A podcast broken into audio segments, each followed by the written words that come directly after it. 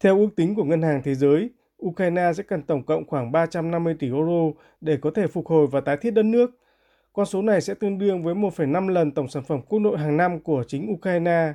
Quỹ tiền tệ quốc tế IMF thì cho rằng năm 2023, Ukraine sẽ cần nguồn tài chính từ 3 đến 4 tỷ euro mỗi tháng. Con số này thậm chí có thể lên đến 5 tỷ euro một tháng nếu các cơ sở hạ tầng tại Ukraine tiếp tục bị bắn phá. Giám đốc Quỹ tiền tệ quốc tế bà Kristalina Georgieva cảnh báo, đây mới chỉ là con số cần thiết cho giai đoạn phục hồi với điều kiện nền kinh tế hoạt động ổn định và các chính sách kinh tế vĩ mô được thực hiện đồng bộ. Chủ tịch Ủy ban châu Âu bà Ursula von der Leyen thì cho rằng đây là con số khổng lồ và cần sự chung tay của cả cộng đồng quốc tế bởi không một quốc gia hay liên minh nào có thể đảm nhận giống như kế hoạch Marshall của Mỹ dành cho châu Âu trước đây. Kể từ khi cuộc xung đột Nga-Ukraine xảy ra, Liên minh châu Âu đã viện trợ tổng cộng cho Ukraine khoảng 9 tỷ euro.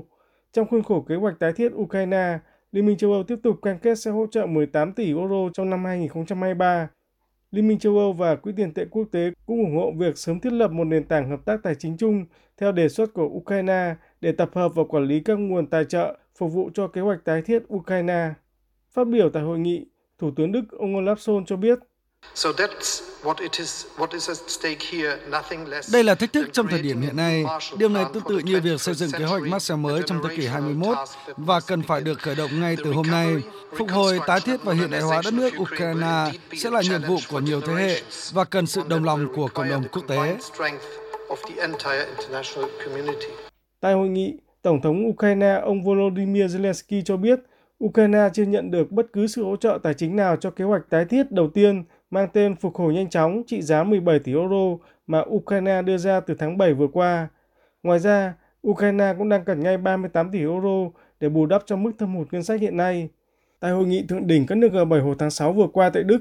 G7 và Liên minh châu Âu đã thống nhất cần sớm lên kế hoạch tái thiết Ukraine ngay cả khi cuộc xung đột Nga-Ukraine chưa kết thúc.